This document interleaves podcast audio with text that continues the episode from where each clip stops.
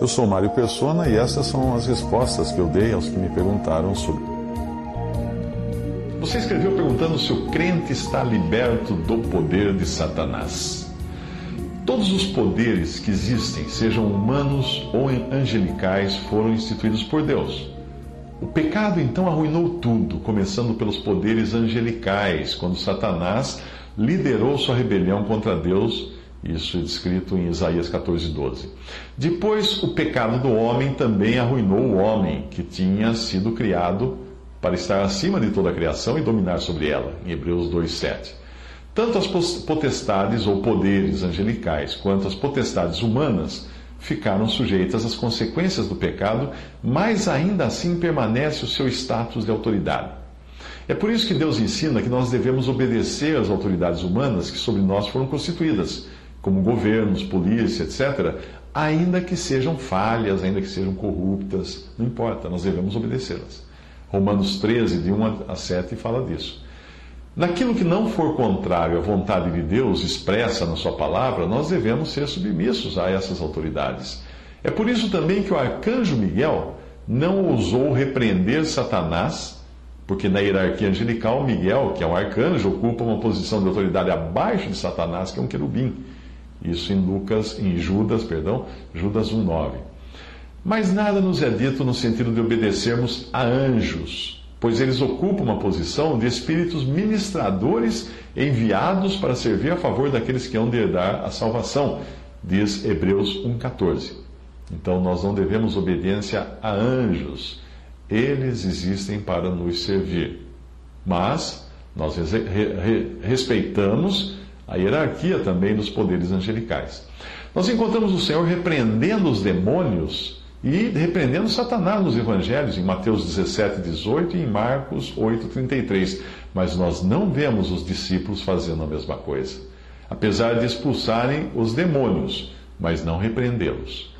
Porém, em Efésios 6, nos foi dito que devemos batalhar contra as hostes da maldade nos lugares celestiais, indicando assim que a nossa luta não é contra carne e sangue, mas contra os principados e potestades da maldade, que são os anjos caídos. Esses habitam as, religiões, as regiões celestiais, além de passearem pela terra, eventualmente, como aprendemos do livro de Jó. Nos capítulos 1 e 2 você vê Satanás passeando pela terra, mas ele está na presença de Deus no céu. Efésios 6, 11 a 12 diz: Revestivos de toda a armadura de Deus para que possais estar firmes contra as astutas ciladas do diabo.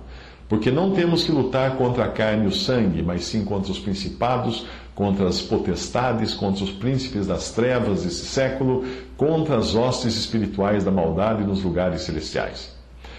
Considerando que esses principados, essas potestades que se desviaram de Deus, habitam no ar ou atmosfera, Efésios 2:2, imagina a surpresa desses quando viram aquele que Satanás considerava ter vencido passar direto por ali, ressuscitado e rumo à glória.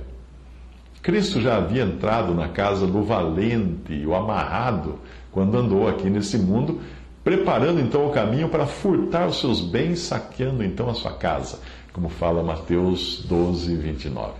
Então, com a sua morte e ressurreição, ele deu o golpe final na cabeça da antiga serpente, que é o diabo e Satanás Despojando os principados e potestades, os expôs publicamente e deles triunfou em si mesmo.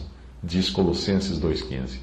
Com essa mesma obra, Cristo levou cativo o cativeiro e subiu triunfante sobre todas as hostes de Satanás. Assim elas foram expostas publicamente em sua derrota e hoje o crente pode ter a certeza de que está totalmente liberto de Satanás.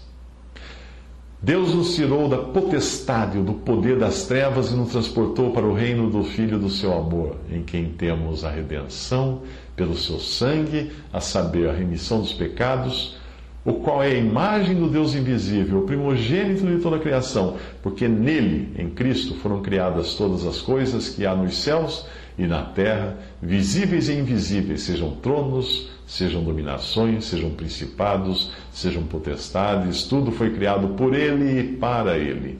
Colossenses 1, de 13 a 17.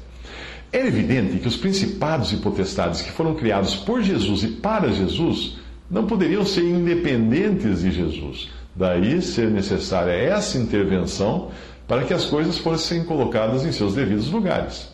Às vezes nos ocupamos com a obra de Cristo em relação à nossa salvação e acabamos nos esquecendo de tudo mais que está envolvido nela, principalmente da glória de Deus, que foi a primeira razão pela qual Cristo morreu.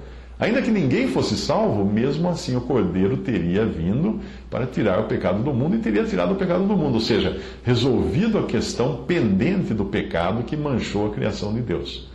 Tenta imaginar um grande rei da antiguidade voltando vitorioso da batalha. Ele traz consigo todos os seus soldados que estavam nas mãos dos prisioneiros, como Abraão fez quando venceu aqueles que subjugaram e prenderam seu sobrinho Ló, em Gênesis 14. E não só isso, mas ele traz acorrentados, o rei antigamente, todos os inimigos e desfila com eles ao entrar na cidade. É isso que significa a frase despojando os principados e potestades os expôs publicamente e deles triunfou em si mesmo.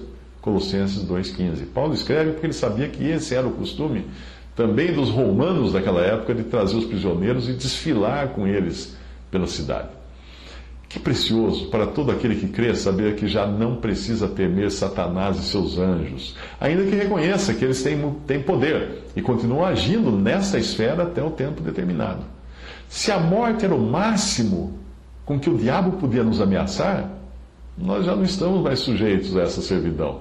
Hebreus 2, 14 a 16 diz que, visto como os filhos participam da carne e do sangue, também ele, Cristo, participou das mesmas coisas, para que pela morte aniquilasse o que tinha o império da morte, isto é, o diabo.